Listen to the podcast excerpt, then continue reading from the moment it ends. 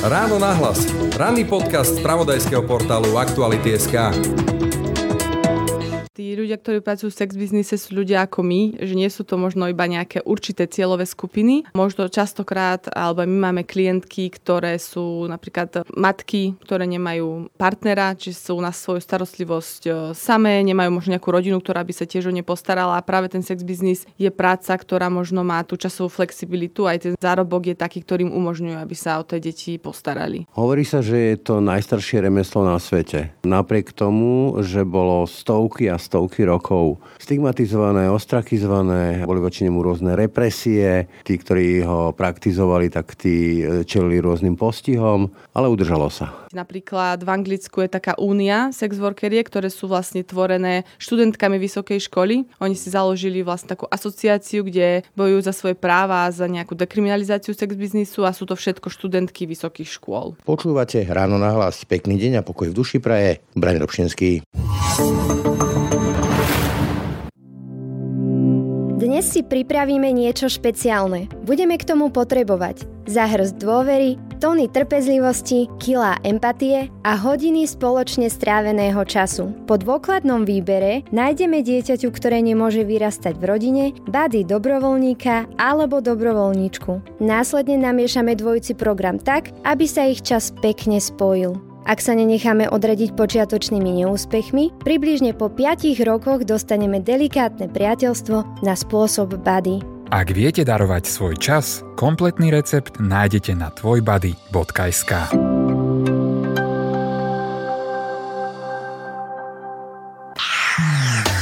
Počúvate podcast Ráno na hlas.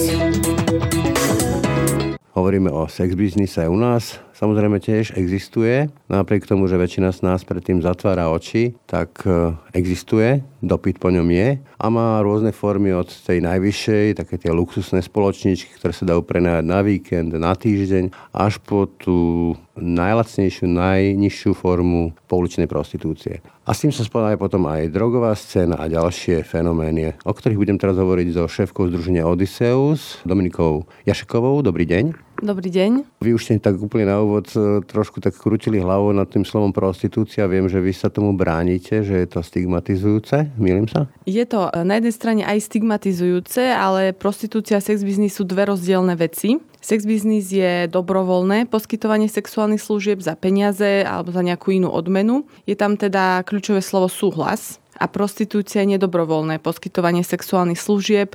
Je to trestný čin, je to vymedzené v zákone a je to teda obchod s ľuďmi. Čiže... Trafficking, áno, klasika.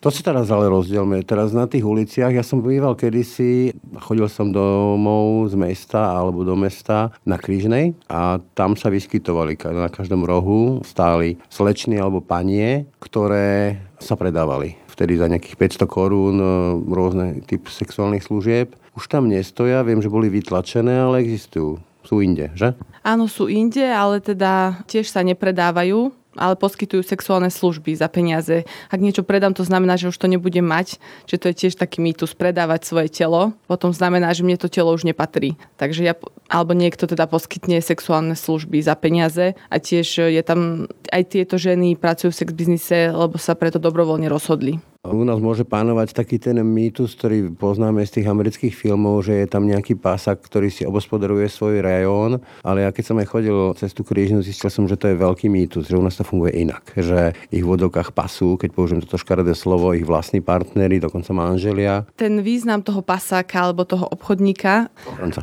No áno, ten pasák je veľmi, je to, skôr to máme z tých filmov alebo z nejakých tých, kde to, kde to máme napozerané, realita je iná. To pasenie neznamená teda, že ten človek e, tú ženu vykoristuje, ale skôr v tej realite to je tak, že ju chráni, alebo napríklad sa môžu navzájom strážiť dve ženy, ktoré pracujú v sex biznise. To stráženie môže vyzerať tak, že majú na tej ulici nejaké dohodnuté pravidlá. Ak tá žena ide s niekým do auta, tak tá druhá žena alebo partner alebo nejaký priateľ si odpíše špz alebo potom vie, kde ju má počkať na nejakom dohodnutom čase, na dohodnutom mieste. Ak tam nepríde, vie, čo má robiť, či volať policiu alebo ju pozrieť na nejaké iné miesto. Čiže toto je akoby tá realita toho pasáctva. A je faktom, že naozaj častokrát sú to životní partnery, či už teda majú papier na to alebo nie? Áno, je to bežné. Že aj my sa s tým stretávame, že sú to, že sú to páry a ten muž ju tam, e, alebo ten partner, alebo partnerka ju, alebo jeho stráži. No, ja som bol prekvapený, hovorím, keď som teda sa s nimi rozprával párkrát, lebo ma to zaujalo, hej, však oni ma oslovili a ja som teda ako aspoň nejaká cigareta, nejaký rozhovor pri cigarete a zistil som, že tam e, častokrát e, boli ženy, ktoré povedzme, že ku koncu mesiaca im nevyšlo na účty, mali normálnu prácu, mali nejaké deti, ktoré živili, tak sa tam vybehli a dali akože tých úvodokách pár čísiel, aby si zaplatili šeky na elektrinu, plyn a tak ďalej. Toto sa u nás deje? Áno, tí ľudia, ktorí pracujú v sex biznise sú ľudia ako my, iní, že nie sú to možno iba nejaké určité cieľové skupiny. Možno častokrát, alebo my máme klientky, ktoré sú napríklad matky, ktoré nemajú partnera, či sú na svoju starostlivosť e, samé, nemajú možno nejakú rodinu, ktorá by sa tiež o ne postarala a práve ten sex biznis je práca, ktorá možno má tú časovú flexibilitu, aj ten zárobok je taký, ktorým umožňuje, aby sa o tie deti postarali. Čiže je kľudne možné, že keď pôjdem povedzme, že nakupovať do nejakého obchodného reťazca, bude tam sedieť nejaká slečna za pokladňou, tak e, ju môžem potom stretnúť niekedy koncom mesiaca aj na ulici? To neviem, ale myslím si, že akože môže tie ženy alebo tí ľudia v sú medzi nami, čiže môžete ich stretnúť. Modelový príklad, že jednoducho normálne pracujú, povedzme, a toto si privyrábajú. Nechcel som dávať na nejaké určité povolanie, ale áno, sú to ľudia, ktorí sú medzi nami. Povedzme takto, že privyrábajú. Áno, aj to môže byť. Napríklad v Anglicku je taká únia sex workerie, ktoré sú vlastne tvorené študentkami vysokej školy. Oni si založili vlastne takú asociáciu, kde bojujú za svoje práva, za nejakú dekriminalizáciu sex biznisu a sú to všetko študentky vysokých škôl. No, e, vy hovoríte, že povedzme, že ten úvodovkách pasák alebo ten ochranca ju chráni, ale nie je to častokrát aj tak, že povedzme, že ona mu v úvodovkách takto zarába na alkohol alebo drogy a že vlastne on využíva? Často, ak je to napríklad, že sú to ľudia, ktorí majú partnerský zväzok, tak tie príjmy majú spoločné. On možno zarába tie peniaze nejakým iným spôsobom a potom ich míňajú aj spoločne že asi by som eh, to nepovažovala za nejaké vykorisťovanie, aj keď určite by som možno sa pozrela na to, že či to rozdelenie tých peňazí v domácnosti je spravodlivé a kto prináša viac peňazí. Naražam na to, že častokrát sa to môže zvrhnúť na to, že tam pracujú takýmto spôsobom ženy, ktoré boli nejakým spôsobom zneužívané v detstve alebo z detských domov nemajú kam ísť a toto je akoby ich posledná a vynútená voľba. Ale stále je to ich voľba, ktorú si akože vybrali, že nikto ich k tomu nenúti a preto to k ním samozrejme tak pristupujeme, ale áno, aj takéto sú prípady, ak vlastne tá žena nemá možno inú možnosť, ktorá by reálne pokryla tie náklady, ale potom sa treba asi pozrieť na to, čo môžeme spraviť preto, aby, aby tí ľudia nemuseli stať pred touto voľbou keď si človek namodeluje tú situáciu, že žena fyzicky slabšia stojí niekde na chodníku, teraz príde nejaké veľké čierne auto s nejakým silnejším mužom, nastúpiť tam, to je dosť o strachu. Tak oni majú nejaké zásady bezpečnosti, ktoré napríklad aj my vzdelávame naše klientky, ako možno predchádzať nejakým rizikovým situáciám alebo ako ich minimalizovať. Takže nepovedal by som, že je to o tom strachu. Samozrejme, každá má právo odmietnúť alebo nenastúpiť do toho auta, ak sa cíti napríklad ohrozená alebo ak sú v tom aute viac viaceré osoby. Čo napríklad e, v tých zásadách bezpečnosti ich určite? Tak nemôžeme to povedať takto verejne, lebo sú to presne nejaké zásady, ktoré by mali vedieť iba tí ľudia, ktorí pracujú v tom odvetví. Skúsim si typnúť, že povedzme, že mám pri sebe nejaký slzák alebo kasér, skúsim zistiť nejaké identifikačné údaje. Myslím, že ten slzák a ten kasér môžu byť ako keby celkom nebezpečné mať pri sebe, lebo môžu byť použité proti mne alebo proti tej žene. Čiže to asi nie je ten najideálnejší nástroj, ale áno, niektorí to môžu mať pri sebe, aby sa cítili bezpečnejšie. Potom je otázka, ako to možno dobre schovať, tak aby som to naozaj našla iba ja. A často e, sa stretávate s klientkami, ktorým bolo nejakým spôsobom e, ublížené, že ten muž e, si myslel, že keď si zaplatil, tak to znamená, že ju môže strieskať? Násilie nepatrí do žiadnej práce ani do práce v sex biznise, takže, Pochybne. takže ak vlastne sa toto deje, tak to už nie je ten sex biznis, ale to už je násilie, ktoré treba riešiť. Robili sme aj prieskumy násilia na tejto cieľovej skupine a práve vidíme, posledný sme robili v roku 2019 a to, čo sme videli, je, že sa to násilie presunulo od tých zákazníkov do toho partnerského intimného vzťahu alebo rodinného vzťahu. Že teraz vlastne... Nos, akože nosíš málo peňazí? Takto? Asi by som to nespájala práve s prácou v sex biznise, že to násilie partnerské môže prameniť z iných vecí, že nemusí to byť kvôli tej práci, ale jednoducho je to niečo, čo je teraz alebo čo nám vyšlo to prieskume, že je častejšie než napríklad to násilie, ktoré je páchané zo strany zákazníkov alebo zo strany policie alebo iných nejakých e,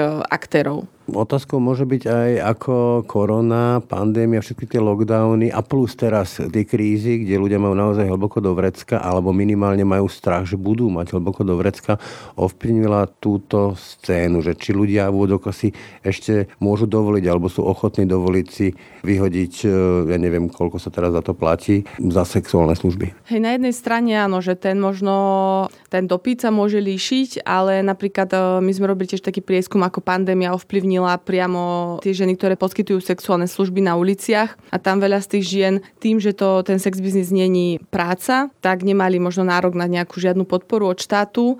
Z ničoho nič boli tie ulice vyprázdnené, niektoré ženy boli pogutované za to, že sa vlastne pohybovali vonku, takže aj oni prišli o príjem. A... To je brutálne. Áno, bolo to dosť brutálne a aj naše služby sa vtedy transformovali na nejaké služby, kedy sme poskytovali úplne že základné nejaké baličky, či už jedlo alebo nejakú drogeriu, kdežto toto nie je našim nejakým...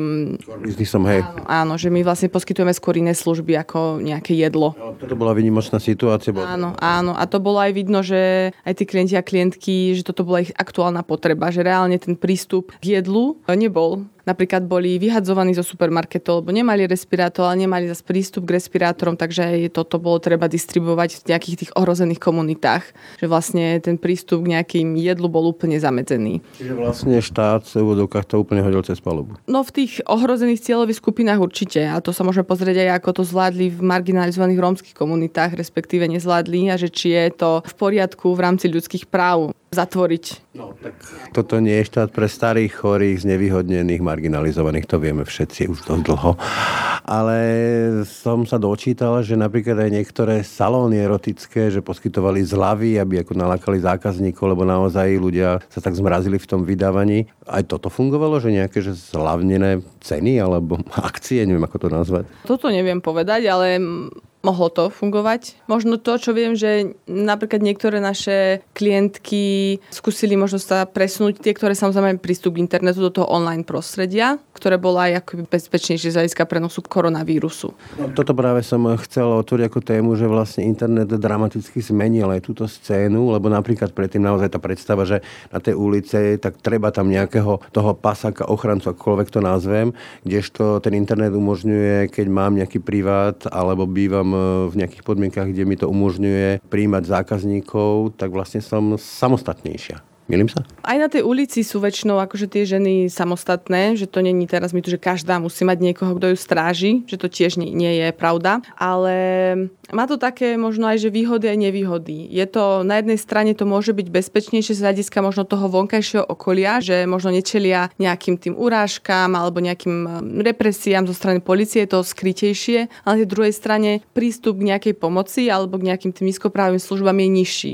A aj v prípade, že sa niečo stane, tak uh, ak o tom nikto nevie alebo že nikto nevie nájsť, tak je to tiež možno nejaké rizikové. Že a tiež aj z toho dôvodu, ak je to zároveň miesto, kde tá osoba býva, tak to tiež môže byť akoby nebezpečné teraz. Že vyhľadá ten človek. Áno, áno, že vlastne tam aj to poskytovanie tých sexuálnych služieb na ulici má nejaké tie výhody, pre ktoré možno aj e, niektoré z našich klientov, aj keď majú bývanie, preferujú predsa len tú ulicu pred nejakým tým poskytovaním služieb u nich doma. A my sme taká pomerne dosť mačistická spoločnosť, však tie čísla o domácom násilí každá štvrtá, každá piata žena, to sú dramaticky vysoké čísla. Platí to aj v tejto scéne, že slovenskí muži alebo muži, ktorí vyhľadávajú tieto služby, majú taký, že pocit e, ja som si niečo kúpil, je to moje, mne to patrí a budem si s tým robiť, čo chcem, taký násilnícky, majetnícky.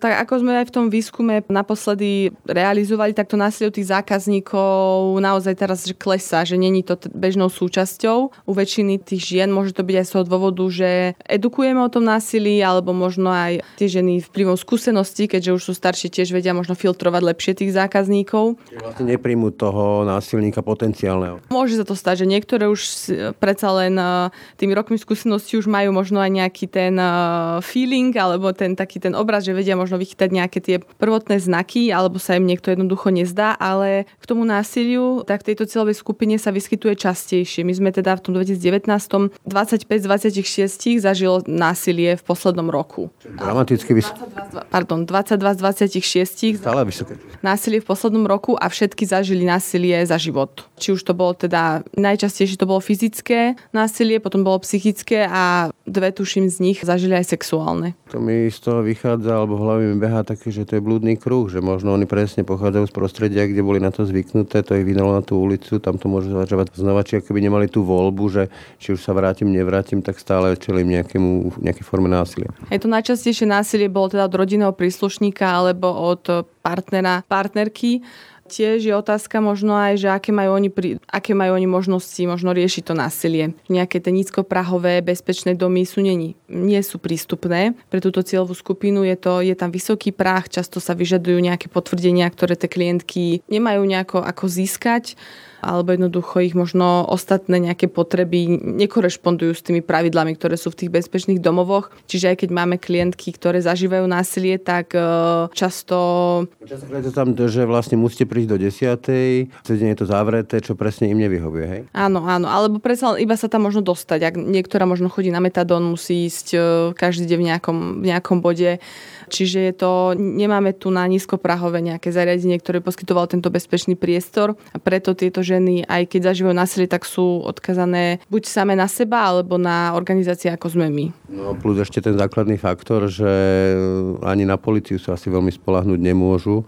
Aj keď sa niečo stane, tak e, myslím, že výpoveď e, prostitútky, použijem teraz toto slovo, ktoré by použili aj policajti, asi nebude pre nich dostatočne dôveryhodná. Takú skúsenosť mám z toho, čo som sa rozprával. Áno, majú veľký možno strach z policie, vplyvom možno aj minulých skúseností, a aj keď je to ale násilie ako každé iné, čiže by sa to malo riešiť, že žiadna nejaká, ne, nič neospravedlňuje násilie. Rovnaký občan ako ktorýkoľvek iný. Áno, ale z toho výskumu z toho 2019, keď sme sa pýtali, že koľko z nich nahlásil na policii, tak iba dve z tých 22. Čiže to je tiež nám svedčí vlastne o tej možno dôvere, respektíve nedôvere. A deje sa ešte také veci, ktoré sa diali v 90. rokoch, že tí policajti zneužívajú e, svoje postavenie a nútia ich k tomu, aby im poskytovali služby? Počula som aj o takýchto praktikách, ale tiež je to skôr e, otázka možno minulosti, že teraz nemám na to nejaký ten relevantný prieskum alebo nejaký, čo sme robili, ale z tých roz, um, hovorení našich klientok vyplýva, že skôr tá policia teraz tiež v priebehu rokov sa to možno zmenilo. Skôr napríklad tak idú okolo, spýtajú sa, či je všetko v poriadku.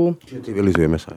Áno, myslím si, že v tomto, v tomto smere sa civilizujeme, ale ta, teda ešte stále máme veľa čo doháňať a robiť. A spolupracujete povedzme aj s policiou, že by ste aj ich školili, že akým spôsobom sa majú správať e, k ním a plus tá drogová scéna? V minulých rokoch sme realizovali nejaké vzdelávania pre príslušníkov a príslušničky policie. Bolo to najmä aj týkajúce sa práce v sex biznise, to bolo v roku 2015, ak sa nemýlim. A tiež sme e, realizovali školenie naposledy na obchodnej, keď sa otvorila tá stanica mestskej policie.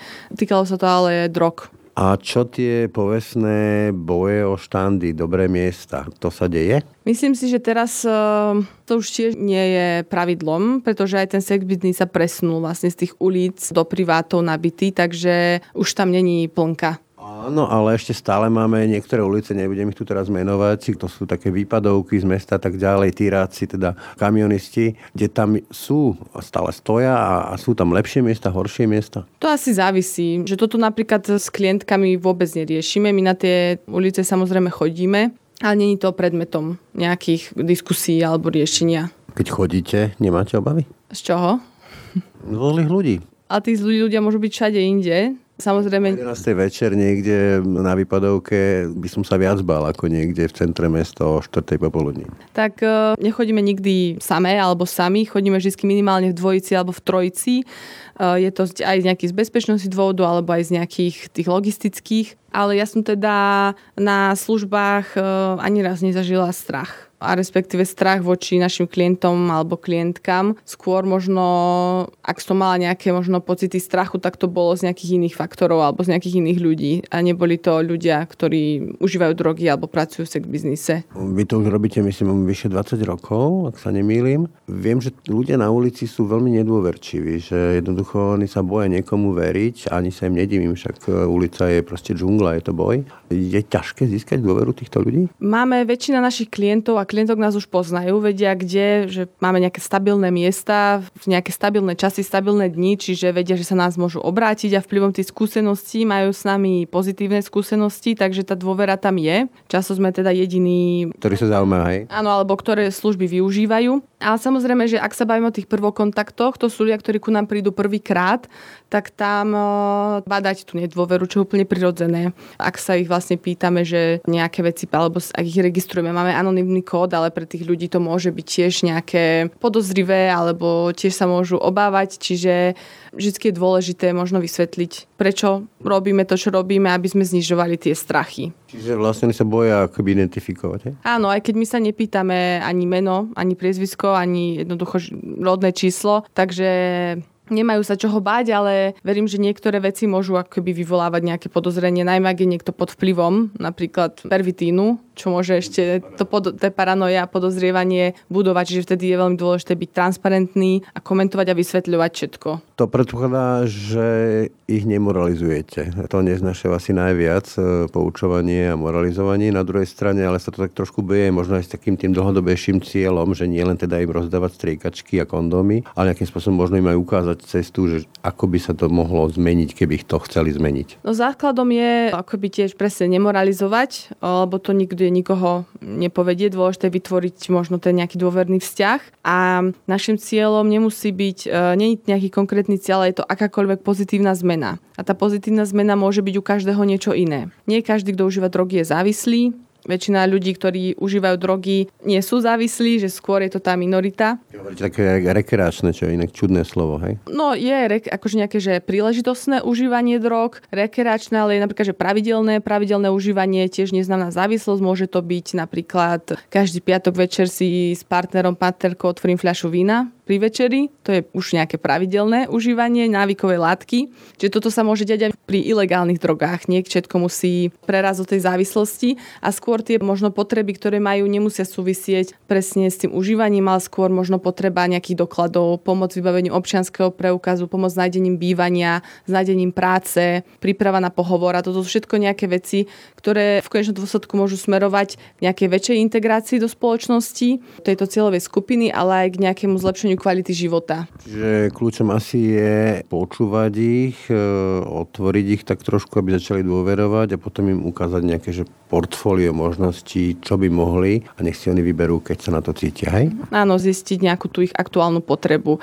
A už len e, aj to tá výmena inekších striekačiek, aj keď sa to môže zdať e, kontroverzné alebo nejaké ne- nezmyselné, tak už toto je niečo, čo nám drží nejaké pohľavne krvoprenosné ochorenia pod kontrolou. Vidíme to dneska v Rusku, tam to zakázali a prudkujem vstúplo HIV. Áno, áno, presne tak. Takže... Vlastne je to zdravotne užitočné pre nás všetkých, nielen pre tých samotných užívateľov, ale vlastne zdravotnícky systém. Áno, je to aj nákladovo, menej nákladové pre štát vlastne robiť túto prevenciu, ako potom riešiť e, tú liečbu alebo tie nejaké ďalšie komplikácie, ktoré sú spojené vlastne s tým. Čiže vlastne vy im e, poskytujete čo konkrétne? Viem, že takže kondómy, teda striekačky čisté. To je taká, taký balík harm reduction materiálu, kde e, je to od nejakých ihiel, alkoholové tampony na dezinfekciu, suché tampony, leukoplast, askorbín, to je taký biely prášok, vitamín C, to sa vlastne mieša s heroínom, aby sa rozpustil, bo na Slovensku máme ten hnedý heroín, ktorý nie je rozpustný a nie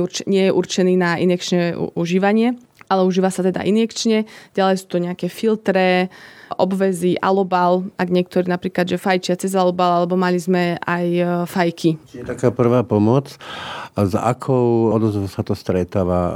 E, je o to záujem, alebo sú už teda poučenejší títo ľudia, že vedia, že ak nebudú dodržiavať aspoň tie základné zásady, či už bezpečného sexu alebo bezpečného užívania drog, tak e, si to napokon odnesú sami? Áno, tá komunita, myslím, alebo tá, ktorá už nás vyhľadáva dlhodobo, tak vedia, aké rizika možno prinášajú nejaké vzdelanie ihiel alebo používanie nesterilného materiálu a často tým, že sú tu už starší, možno dlhodobí užívateľia, tak už často niektorí z nich tie negatívne dôsledky majú. Že to nemusí byť len um, to infekčné ochorenie, ale presne sú to možno nejaké rôzne abscesy, flegmóny, respektíve nejaké kožné problémy, ktoré tiež sú náročné riešiť, keďže táto cieľová skupina nemá prístup žiadnej zdravotnej starostlivosti. Že aj oni sa vlastne civilizujú, respektíve edukujú.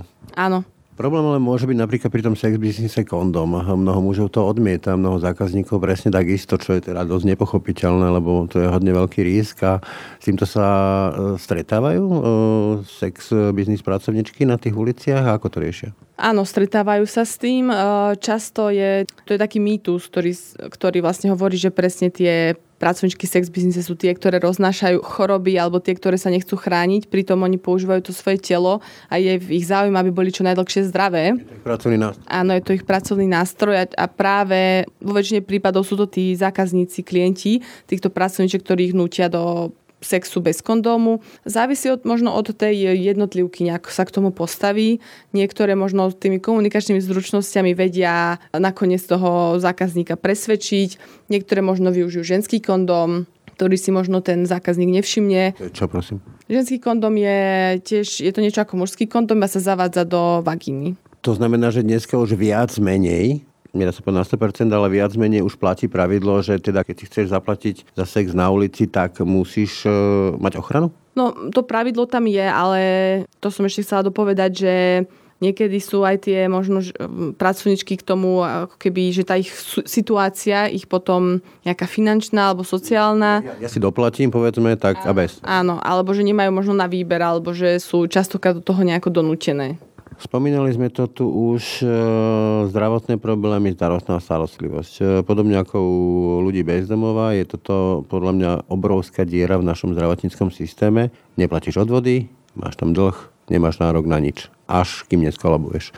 S tým sa stretávate. Áno, väčšina našich teda klientov majú dlhy na zdravotnom poistení, a naozaj veľmi prekvapivo sa tieto dlhy napríklad týkajú aj HIV liečby alebo hepatitidy C liečby. Čiže človek, ktorý má dlhy na zdravotnom poistení a má možno HIV, tak nemá nárok na liečbu.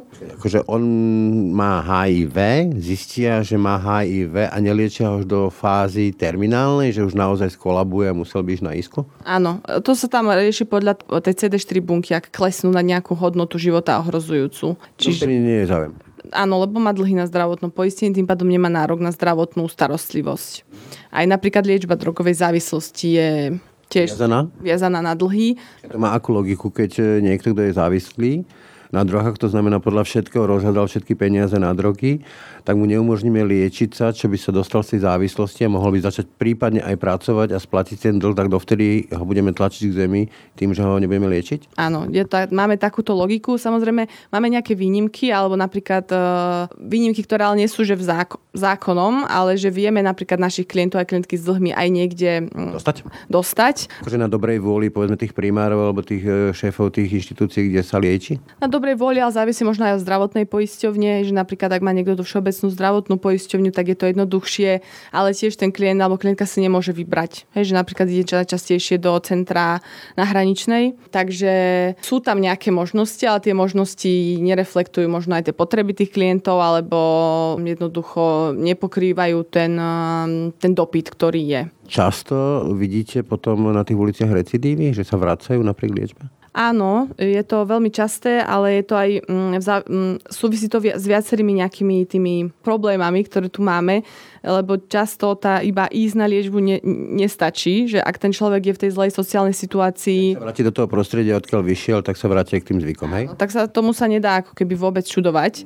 Alebo napríklad aj, že z väzenia, ak nám prídu ľudia, ktorí boli už opakovane vo väzení, ale zasa sa vráti do toho istého prostredia. Často, ak sú dlho vo väzení, tak nemajú platné doklady, takže treba s nimi všetko od začiatku, občianský preukaz, všetky tieto veci zatiaľ sú samozrejme na ulici, možno prídu motivovaní, že už nie nežíva, neužívam, nechcem užívať, chcem sa dať, nechcem sa k tomu vrátiť, ale prídu za mnou, potrebujú tie doklady, ale potom do nejakého mesiaca už tým, že tam možno tá pomoc nie je taká rýchla, štruktúrálna, tak sa to deje. Hovorili sme už o tej štruktúre uh, sex biznisu, že tam nájdeme naozaj aj ženy, ktoré pracujú a takto si privyrábajú. Hovorili ste, že tam máte aj ženy, ktorých, pre ktoré je to voľbou, že sa tak rozhodli, lebo sa im to povedzme, že páči, alebo považujú to za dobrý spôsob práce. Ako je to v prípade tej pouličnej drogovej scény? Koho by sme našli tam?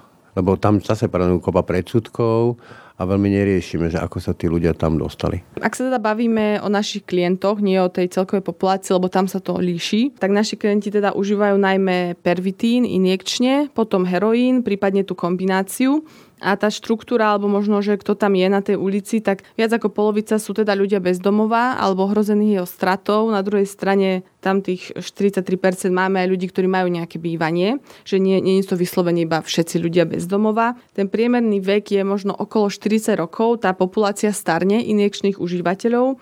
Veľa z nich vyrastalo v detskom domove, majú dlhodobo neriešené zdravotné problémy, alebo aj nejaké tie komplexné problémy, na ktoré nestačí jednoduché riešenie, ako je napríklad väzenie alebo liečba. Že to je možno taký ten základný znak tejto cieľovej skupiny. Čiže opäť tam nájdeme obrovský mix. Áno. Hovorili ste bývanie, viem, že máte nejaký takýto projekt, ktorý by vlastne umožnil tým ľuďom dostať sa z ulice. Aké podmienky musia splniť a aké vlastne máte možnosti, čo máte vlastne v rukách? Toto je jeden z našich najnovších programov Bývanie pre každého vznikol tak oficiálne v roku 2021 a tento projekt vznikol preto, lebo pre našich klientov a klientky často tie možnosti toho bývania aj nízkoprahového neboli dostupné, že veľmi na veľa miestach aj na nejakých útulkoch sa vyžaduje abstinencia, ktorú nie, nie každý vie ako keby hneď dodržať, alebo hneď to jednoducho bez nejakej liečby abstinovať. Ale bývanie je teda pre nás základ, ak chceme vôbec robiť nejaké ďalšie pozitívne zmeny v živote tej osoby. Našou podmienkou je teda samozrejme musí byť náš klient alebo naša klientka združenia, čiže užívateľ drog alebo osoba pracujúca v sex biznise, a podmienka je uh, mať nejaký doklad, občianský preukaz alebo aspoň akoby vôľu alebo stihnúť ho vybaviť. Spravíme sa s ním také interview a potom vlastne sa potom tí klienti delia na to na základe tej potrebnosti. Čiže niektorí, ktorí majú tú horšiu sociálnu situáciu, tak mali byť uprednostnení. Robíte aj vy takú triáže ako lekári. Áno, lebo máme okolo do tisíc klientov, aby aby to máme veľmi málo, že mu nemôžeme každému to poskytnúť, bohužiaľ. Je to vlastne obrovské šťastie sa dostať do takéhoto bývania. Myslím si, že je to aj šťastie, ale je to aj možno že preukázanie nejakej tej motivácie a záujmu. Že veľa možno tých klientov a klientok chcú ale potom, keď už napríklad zohodneme nejaké stretnutie, tak neprídu. Ale naražil som teraz na ten pomer e, čísel, ponuka a dopytu. Tam je hovoriť okolo tisícky, tých by to mať nejakých 5-6? Áno, áno, tak to je, to je samozrejme o tom, o tom šťastí. Čo si vy myslíte o zmysluplnosti toho, že vlastne u nás na rozdiel od Rakúska, viem, že vo Viedni je povinnosťou developerov, keď sa nejaký väčší projekt, vyčleniť nejaké sociálne bývanie Eh, u nás eh, je ich naozaj pár tých bytov, vôbec to nerieši ten problém, pričom už vieme v California Housing First, že to rieši tie problémy, že je to zase pre štát ekonomicky výhodnejšie, ako ich nechať na ulici. Áno, pre ten štát možno tie normálne v úvodzovkách bývanie v tých bytoch, ako každý iný, tak je reálne, možno tá primárna investícia je nákladná, alebo sú tie byty, ale je to reálne e, lacnejšie ako napríklad dodržiavať nejaké sociálne služby, nejaké 24-hodinové nejaké útulky alebo nejaké noclehárne, alebo je to jednoducho lacnejšie v týchto nejakých prirodzených bývaniach ale nemáme to u nás dostupné. U nás je dostupné ani tie práve, že tie nízkoprahové nejaké krízové nocahárne, útulky, že to tiež je veľmi poddimenzované a tiež je to možno aj obraz o tom, ako sa možno, aký má štát názor na túto cieľovú skupinu. Keď sa ešte vrátim k tomu sex biznisu, tak e, vy ste hovorili, že tam nájdeme povedzme, že aj matky samoživiteľky a rozprávali ste sa s nimi o tom, že keď sú tie deti väčšie, tak oni na to nejakým spôsobom prídu. Čo tí mami robia? Že ako to riešia? Je to vždycky na, na konkrétnej žene alebo na tej konkrétnej osobe, ako si, s tým, ako si s tým poradí alebo ako sa rozhodne to riešiť. Nemyslím si, že je na to nejaký príklad alebo nejaká forma, ako to spraviť najlepšie, lebo to vždy závisí možno od toho vzťahu, aký mám e, s tými deťmi, do akej miery ho mám otvorený do akej miery sa s nimi rozprávam naozaj o všetkom. Tiež to závisí aj o tom, že ako sa ja cítim ako spoločnosti akceptovaná alebo stigmatizovaná, diskriminovaná. Niekedy to môže byť aj to bezpečnostné hľadisko, radšej to nepovedať, eh, lebo to no, môže... Viem si predstaviť, že aj ako poslucháčov teraz povie, že takýto typ zamestnanie vylúčuje, aby sa starala o deti, to nemôže byť dobrá matka. Treba ich vziať. Myslím si, že práca nesúvisí s rodičovskými zručnosťami, že to nikde nie je dokázané alebo podložené, že náš typ práce ovplyvňuje to, aké mám ja rodičovské zručnosti. To isté sa môže napríklad aj týkať užívania drog. Že to vlastne tiež nesúvisí s našimi zručnosťami alebo schopnosťami ako, ako rodičovskými. Samozrejme potom je tam iné, keď už tam príde nejaká závislosť alebo reálne nejaký, nejaký problém. Možno to by som potom tým poslucháčom a posluchačkám povedala, nech sa možno zamyslia nad uh, vlastnými zvykmi, možno nad uh, fajčením cigariet alebo pitím alkoholu, že či toto napríklad vie ovplyvniť ich rodičovské zručnosti. Čiže z vášho pohľadu, keď tam sú mami na tej ulici, ktoré sa žíva takýmto spôsobom, tak e, to nie je nič, čo by škodilo ich deťom? Ako by im to malo škodiť? Tam sa. Ja si myslím, že práca je, práca v sexbiznis je práca ako každá iná, takže neškodí to dieťaťu alebo rodinným príslušníkom skôr možno to, ako je ten sex biznis vnímaný v tom štáte. Stigmatizácia. Áno, a skôr tá, myslím si, že presne skôr tá stigmatizácia je niečo, čo, čo ničí či už rodinné vzťahy, alebo aj životy tých konkrétnych ľudí.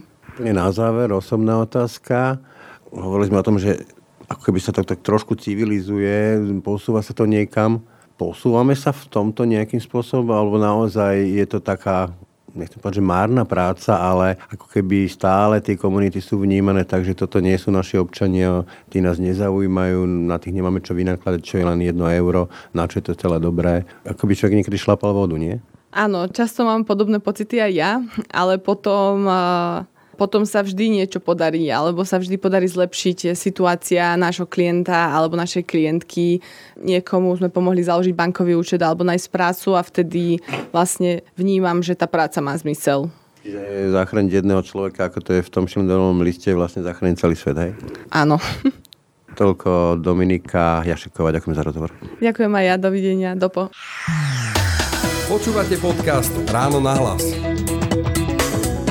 No a to už je z dnešného rána na hlas skutočne všetko. Pekný deň a pokoj v duši praje. Braň Robšinský.